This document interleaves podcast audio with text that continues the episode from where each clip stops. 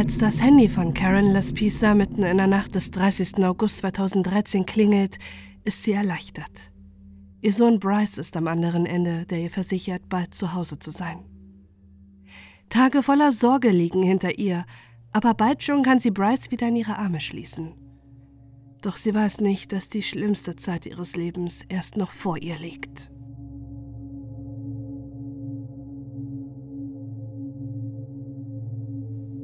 Bryceless Pisa wächst als einziger Sohn seiner Eltern Karen und Michael auf. Er hat eine gut behütete Kindheit und das Wohl ihres Sohnes steht für seine Eltern immer an erster Stelle. Schon früh zeigt Bryce großes künstlerisches Talent. Deshalb beschließt er sich nach seinem Highschool-Abschluss 2012 im College für ein Grafik- und Industriedesign-Studium einzuschreiben. Er erhält eine Zusage im kalifornischen Rocklin, circa sieben Stunden Autofahrt nördlich seines Elternhauses in Laguna Niguel. Das erste Jahr am College läuft für ihn erfolgreich. Er schreibt gute Noten, schließt neue Freundschaften, versteht sich blendend mit seinem Mitbewohner Sean und er kommt mit seiner Kommilitonin Kim zusammen. Alles scheint, als würde ihm eine aufregende Zeit bevorstehen. Bis das zweite Studienjahr beginnt. Die Semesterferien verbringt Bryce bei seinen Eltern. Alles wirkt wie gewohnt. Er ist fröhlich und aufgeschlossen, so wie sie es schon immer von ihrem 19-jährigen Sohn kannten. Zwei Wochen vor Semesterbeginn kehrt er zurück auf den Campus in Rocklin. Doch schon früh bemerkt sein Umfeld deutliche Wesensveränderungen bei Bryce. Er ist launisch, fährt schnell aus der Haut und seine Stimmungsschwankungen sind unberechenbar. Der Bryce, der sich fröhlich von ihnen vor den Ferien verabschiedet hat, ist nicht mehr der Bryce, der nun vor ihnen steht. Seinem Mitbewohner Sean fällt außerdem auf, dass der 19-Jährige seit seiner Rückkehr extrem viel Alkohol konsumiert. Kein Bier, was er sonst ab und an getrunken hat, sondern täglich eine Flasche hochprozentigen Schnaps. Als Bryce Eltern das erfahren, sind sie genauso schockiert wie seine Freunde. In der Zeit, in der er bei ihnen war, hat er keinen einzigen Tropfen Alkohol getrunken. Auch Kim und seine anderen Freunde sind zunehmend besorgt um ihn, denn solch Verhalten und die impulsiven Gefühlsschwankungen sind sie von ihm nicht gewohnt. Sie verstehen nicht, warum er von einem auf den anderen Tag solche extreme Wesensänderungen durchmachen kann. Es ist eine Frage, auf die sie bis heute keine Antwort haben.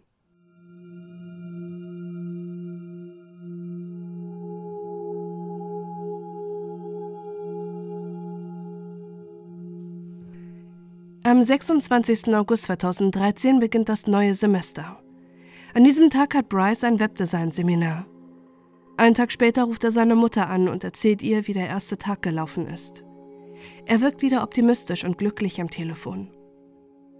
Doch schon bald wendet sich erneut das Blatt. Bryce will an diesem Abend zusammen mit seinem Mitbewohner Sean Xbox spielen.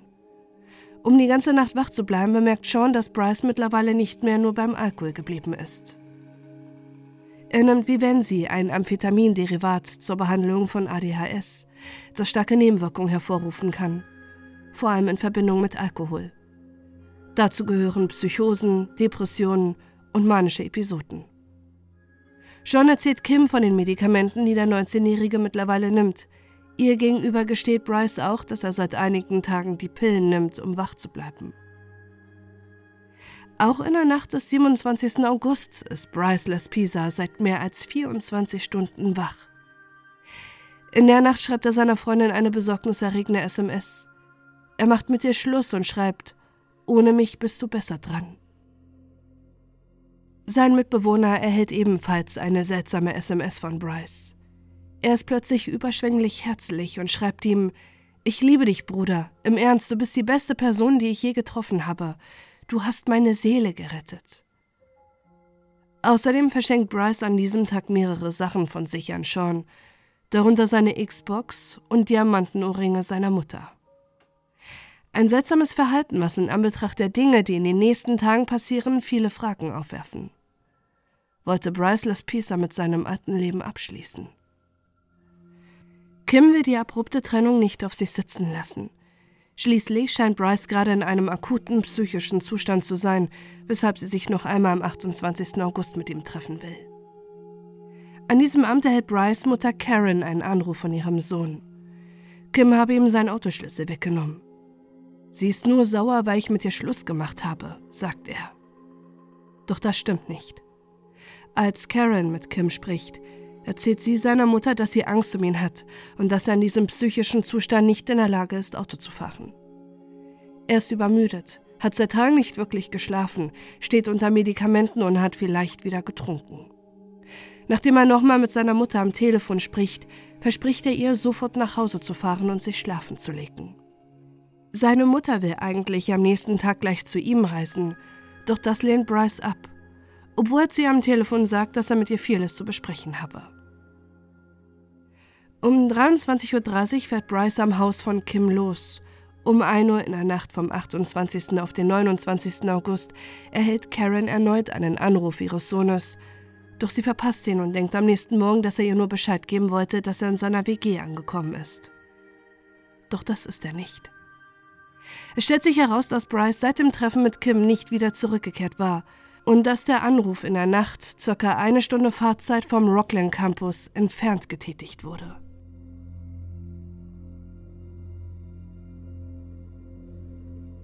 Am nächsten Morgen erhalten Michael und Karen Laspisa einen besorgten Anruf von Bryce Mitbewohner Sean.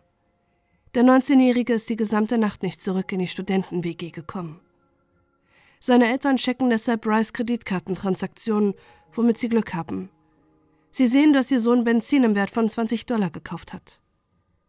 Er ist in Button Willow an einer Tankstelle, circa auf halber Strecke zwischen seinem College und dem Haus seiner Eltern. Ist er also doch noch in der Nacht zu ihnen aufgebrochen und die ganze Nacht durchgefahren? Doch Bryce geht nicht an sein Handy. Sie wissen nicht, ob er zurück zum College umgedreht ist oder immer noch auf den Weg zu ihnen. Sie rufen deshalb die Tankstelle an. Dort kann ihnen ein Mitarbeiter auch weiterhelfen. Gegen 9 Uhr hatte Bryce bei ihm Benzin gekauft, da er liegen geblieben war. Auf ihn hat der 19-Jährige einen freundlichen und gut gelaunten Eindruck gemacht. Der Mitarbeiter bietet den Las Pisas an, noch einmal nachzuschauen, ob Bryce immer noch am Rastplatz steht. Und zur Überraschung des Mitarbeiters sitzt der Student dort immer noch in seinem Wagen. Bryce scheint ebenso überrascht zu sein, dass er den Mitarbeiter Stunden später wieder sieht und vor allem, dass er seine Mutter am Handy hat. Karen und ihr Sohn telefonieren kurz. Auf die Frage, was mit ihm los sei, antwortet Bryce nichts. Er verspricht ihr, dass er jetzt losfahren würde und in drei Stunden bei ihnen sei. Doch erneut müssen seine Eltern warten. Um 15 Uhr sollte Bryce eigentlich bei ihnen sein. Um 18 Uhr ist er immer noch nicht da. Karen und Michael sind mittlerweile in Panik. Sie verstehen nicht, was mit ihrem Sohn ist, und er geht immer noch nicht an sein Telefon. Am frühen Abend des 29. August schalten sie deshalb die Polizei ein und melden Bryce als vermisst. Da er psychisch instabil ist und unter Drogen oder Alkohol stehen könnte, wird sofort gehandelt und seine Handyortung überprüft. Sein Handy ist immer noch an, wodurch sie innerhalb von wenigen Minuten Bryce orten können. Er sitzt noch immer in seinem Auto in Button Willow. Die Polizei nimmt die Sorgen der Eltern ernst und sie wissen, dass er vor der Fahrt psychisch auffällig war. Aber sie sind verwundert, als ihnen ein freundlicher und völlig normaler Bryce gegenübersteht, der laut eigener Aussage nur mal Dampf ablassen wollte. Er redet klar Sie machen mit ihm einen Reaktionstest, den er ohne Probleme besteht, und sie durchsuchen sein Auto nach Alkohol oder Medikamenten. Doch er hat nichts dabei. Erst als die Polizei ihn auf seine Eltern anspricht und warum er nicht zu ihnen fährt oder sich bei ihnen meldet, zeigt er eine Verhaltensänderung. Er wirkt panisch und unruhig und weigert sich, sie zurückzurufen. Doch die Polizei akzeptiert sein Nein nicht. Sie wählen die Nummer seiner Eltern und geben ihm das Telefon. Erneut zeigt er ein merkwürdiges Verhalten, wie die Polizei später bestätigt.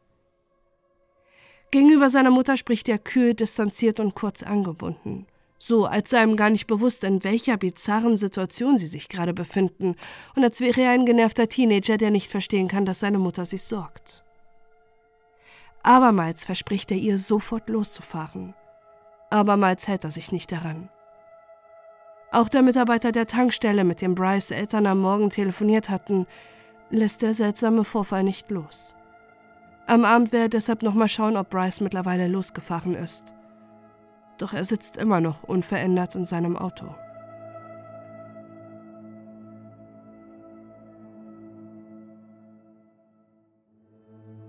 Er spricht den 19-Jährigen deshalb nochmal an, dass er endlich zu seinen Eltern fahren soll.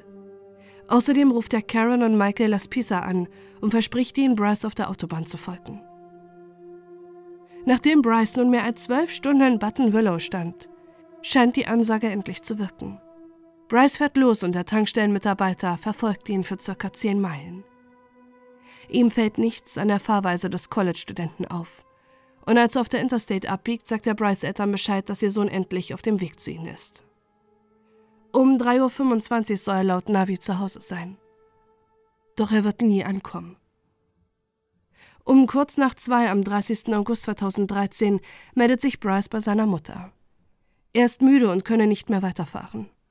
Zu diesem Zeitpunkt ist Bryce bereits seit mehr als 48 Stunden wach. Seine Eltern sind verzweifelt. Auf der einen Seite wäre es nur noch eine Stunde Fahrt, dass er endlich bei ihnen wäre. Auf der anderen Seite haben sie Angst, dass er übermüdet einen Unfall baut. Er versichert ihnen, dass er nur ein kurzes Nickerchen halten will, um bald wieder weiterzufahren. Spätestens am Morgen sei er bei ihnen. Um 8 Uhr in der Früh klopft es bei der Familie Las Pisa. Vorhin steht nicht Bryce, sondern die Polizei.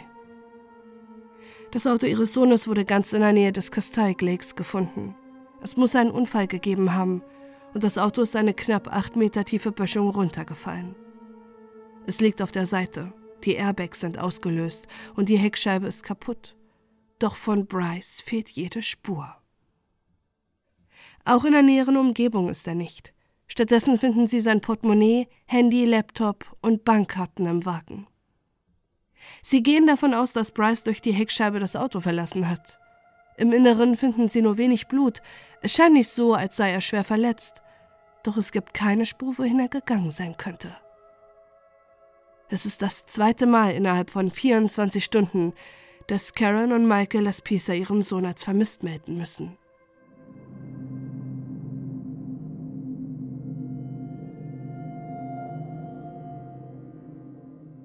Es rücken Dutzende Suchkräfte und Freiwillige am Castaic Lake an, um den verschwundenen 19-Jährigen zu suchen. Hubschrauber kreisen um den See, Spürhunde und Taucher sind unterwegs. Boote suchen das Gewässer ab und Suchplakate werden aufgehängt und verteilt. Doch niemand hat Bryce gesehen. Die Untersuchungen des Fahrtwegs und der Reifenspuren zeigen, dass Bryce mit hoher Geschwindigkeit auf die Klippe zugefahren ist und nicht abgebremst hat. Die Reifenspur ist gerade. Er hat das Fahrzeug unter Kontrolle gehabt und scheint mit voller Absicht, den Abhang runterstürzen zu wollen.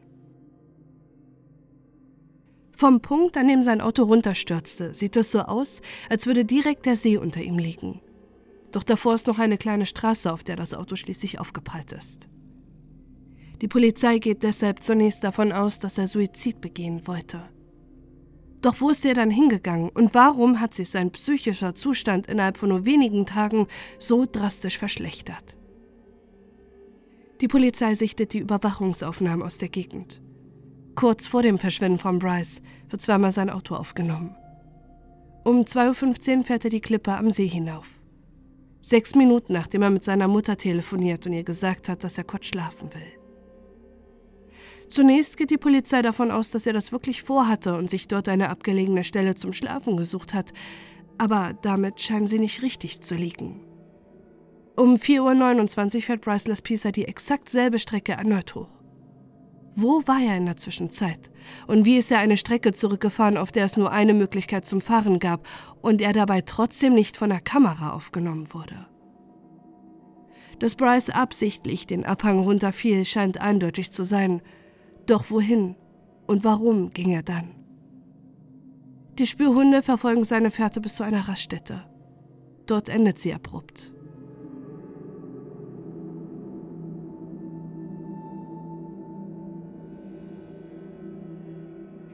Es ist anzunehmen, dass Bryce dort eine Mitfahrgelegenheit bekommen hat, aber niemand meldet sich, der den 19-Jährigen mitgenommen hat. Am 4. September 2013 meldet ein Jogger einen Brand in der Nähe des Castaic Lake. Es ist eine Leiche. Durch die Nähe zum Unfallort denkt die Polizei sofort, dass es sich um Bryce handeln könnte. Eine DNA-Untersuchung des Toten bestätigt allerdings, dass es ein anderer Mann ist. Dass ein Serienmörder in der Gegend unterwegs sein soll, dem er zum Opfer gefallen ist, scheint auch ausgeschlossen. Das verbrannte Opfer und sein Mörder standen in einer Beziehung und er wurde wegen nicht bezahlter Schulden getötet. Doch was könnte mit Bryce Lespisa passiert sein? Bis heute hat die Polizei keine Antwort auf diese Frage. Bryce Eltern bestreiten vehement, dass ihr Sohn vorgehabt haben könnte, sich umzubringen. Doch in Internetforen wird viel darüber spekuliert, ob es nicht doch sein könnte, dass sie wichtige Informationen oder psychische Probleme von Bryce vor der Öffentlichkeit und der Polizei zurückhalten. War der Drogenmissbrauch wirklich so überraschend oder gab es familiäre Probleme? Schließlich schien es für Bryce eine Riesenhürde gewesen zu sein, zu seinen Eltern zu fahren. Mehr als Spekulationen gibt es zu Bryce möglichen früheren Problemen nicht. Trotzdem gehen einige in Foren so weit, seinen Eltern den Mord an Bryce zu unterstellen. Als einzigen Grund führen sie dafür an, dass Karen und Michael nicht sofort zu ihrem Sohn gefahren sind. Eine Beteiligung der Eltern kann die Polizei ausschließen. Sie waren nachweislich zu Hause. Die Polizei schließt allerdings auch nicht aus, dass Bryce bislang unbemerkt unter psychischen Problemen litt, die sich in den Wochen vor seinem Verschwinden deutlich verstärkten. Viele glauben, dass die Einnahme der Medikamente, der Alkoholkonsum und der massive Schlafentzug eine Schizophrenie hervorgerufen haben könnte, auch wenn die Tests mit der Polizei gezeigt hatten, dass er klar zu sein scheint. Eine andere Theorie ist, dass sich Bryce beim Aufprall den Kopf gestoßen hat und seitdem an einer retrograden Amnesie leide, bei der er vergessen hat, wer er ist und vielleicht seit Jahren auf der Straße lebt. Es könnte zwar nicht auszuschließen sein, doch trotzdem begann sein bizarres Verhalten schon lange vor dem Sturz. Andere wiederum vermuten, dass sich Bryce verletzt in den See gestürzt hat, um sich dort schlussendlich umzubringen. Aber sein Körper wurde nie bei Tauchungen entdeckt und die Spürhunde sind einen ganz anderen Weg eingeschlagen. Dass die sich irren sollten, scheint unwahrscheinlich. Immer wieder gibt es angebliche Sichtungen von Bryce, die sich schlussendlich als Falschmeldung herausstellten. Jedes Mal reißt es für Bryce Eltern die schmerzhaften Wunder wieder auf. Sie wollen endlich wissen, wo ihr Sohn ist und was mit ihm passiert ist.